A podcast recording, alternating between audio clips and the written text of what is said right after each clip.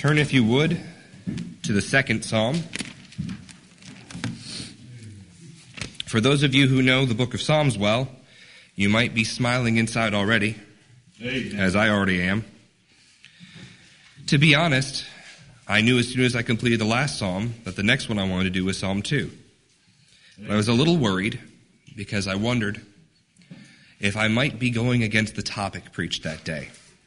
I feared that I might be stating something against God's mercy or God's goodness. And so it was a great kindness to me last night to see what the topic for today or for this morning was. Right. Because there are very few Psalms that could do as well describing the terror of the Lord as Psalm 2. Right. So please read along in your minds with me and consider these words. Why do the heathen rage and the people imagine a vain thing? The kings of the earth set themselves, and the rulers take counsel together against the Lord and against his anointed, saying, Let us break their bands asunder and cast away their cords from us. He that sitteth in the heavens shall laugh. Amen. The Lord shall have them in derision. Amen. Then shall he speak unto them in his wrath, and vex them in his sore displeasure. Yet have I set my king upon my holy hill of Zion. Amen. I will declare the decree. The Lord hath said unto me, Thou art my son. This day have I begotten thee. Ask of me, and I shall give thee the heathen for thine inheritance, Yes. and the uttermost parts of the earth for thy possession. Yes. Thou shalt break them with a rod of iron. Amen. Thou shalt dash them in pieces like a potter's vessel. Be wise, now therefore, O ye kings. Be instructed, O ye judges of the earth. Serve the Lord with fear, and rejoice with trembling. Kiss the Son, lest he be angry, and ye perish from the way, when his wrath is kindled but a little. Blessed are all they that put their trust in him. Amen. Amen. There are three different sections in this psalm. It can easily be seen by looking at where the words are directed.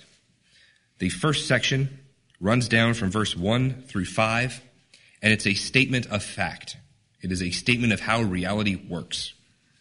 Then we have verses 6 through 9, which is a description from the psalmist of events and of what is coming, actually. It's prophecy. And then you have verse 10 through the end, through verse 12, which is a recommendation from the psalmist towards the rest of the world. Now, brethren, what you find in this psalm is not something that you're going to hear from other pulpits. It's not something that people like to talk about. It's something terrifying. It's something that they would rather ignore because they don't want a God like this. You can listen to the people of the world out there, and if you get into a discussion about God's nature, they'll come to a point where most of them will say, Well, if your God is like that, if that's how God really is, I want nothing to do with it. I'm sorry, but I'm going to go with what God's word says. And this is how God is. This is how he wants us to know himself. So, it starts out with verse 1 with a rhetorical question Why do the heathen rage and the people imagine a vain thing? That's the state of mankind. It's the way we always have been. We've always imagined vain things. At some points in history, it's been worse, and God has brought his judgment, like he did in the flood. But this is the nature of mankind. We rage against God in our hearts. It's only the difference of his grace that we're any Yes. different. Thank you, Lord. The kings of the earth set themselves, and the rulers take counsel together against the Lord and against his anointed, saying, Let us break their bands asunder and cast away their cords from us. Now, this applies in several different points of history. You have confederations of kingdoms that came against Israel in various points, various kings who joined together, and that would apply to the psalmist as he wrote it. But the most f- true fulfillment of this is in Christ Yes. as this passage in several other places points to Christ. Uh, specifically, I'd say if you looked at Luke 23 12, you could see the fact that Pilate and Herod hated one another. Yet when it came to the matter of persecuting and putting to death Jesus, they became friends. That's the depth to which man will go to resist the Lord and his anointed. They will put to death a man that they both knew was just Yes. because they wanted to be protected from their fears. They had their plan to keep their power and their greatness. Brethren, I know some of us today might get a little bit worried about the events of the world. You know, it's really easy if you spend the time looking at the news. It's really easy if you spend much time looking around at the events of the world to become a little bit afraid. And I understand that. I'd first suggest that you not waste too much time paying attention to it, because it is a waste. But, you know, it at times may look like truth and righteousness is being attacked. That that's the intent of the leaders of this world. Now, I tell you, they're not directly going against us. They are going against the Lord, but they're not after us. But I'd have you bear in mind, even now, looking at it, what's the response when the rulers want to do something bad, when they make plans to work evil? The response from God is in verse 4 and in verse 5. He'll laugh. Amen. He'll have them in derision. He mocks them. Their plans, their conspiracies, all the things that they put together are nothing because he rules providence.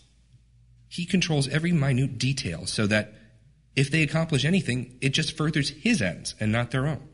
That's the glory of our Lord and the fact that he's not sitting there wringing his hands like the God that so many people believe. He is not wringing his hands at the evil of man. He is not sorrowful and crying about the wickedness that people are doing. He is sitting laughing because he knows it's their end.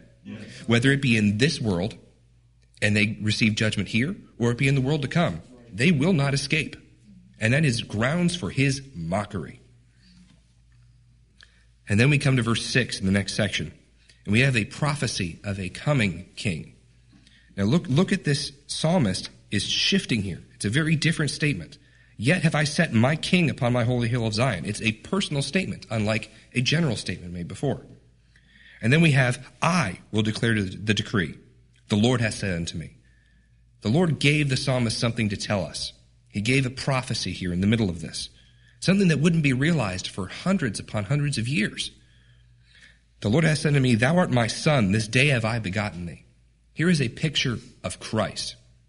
Forget everything else in this world. We have Christ, God's Son, who is reigning right now. Forget the rest. Ask of me, and I shall give thee the heathen for thine inheritance, and the uttermost parts of the earth for thy possession.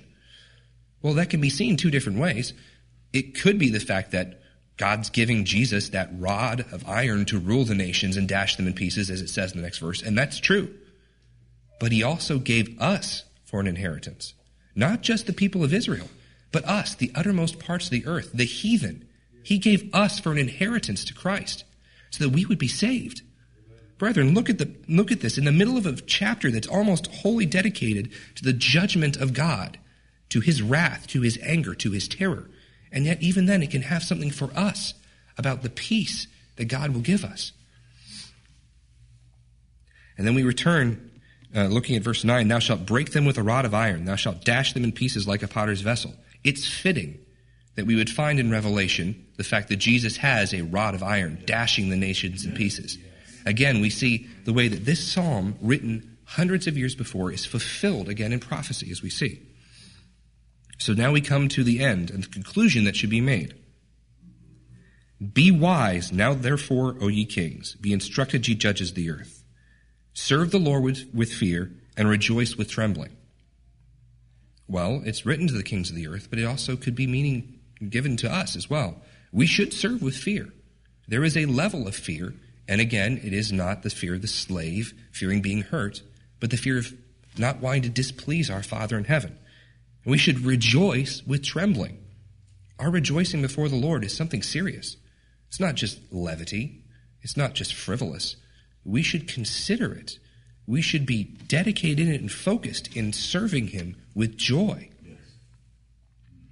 Kiss the Son, lest he be angry and ye perish from the way when his wrath is kindled but a little.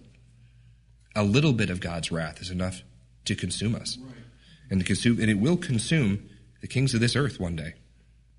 And then it ends with another disjunctive Blessed are all they that put their trust in him. Again, it ends with the final thought being, We're God's people. We have nothing to fear. Nothing at all to fear. Amen. While his wrath is displayed to the rest of the world and on the greats of this world, we, his little people, are blessed. Brethren, he is a great and terrible God, but that Lord is always working towards his plan, which is our benefit and our blessing. Praise the Lord for his goodness and kindness to us, and praise him for the way that he is terrible to the rest of this world. Amen.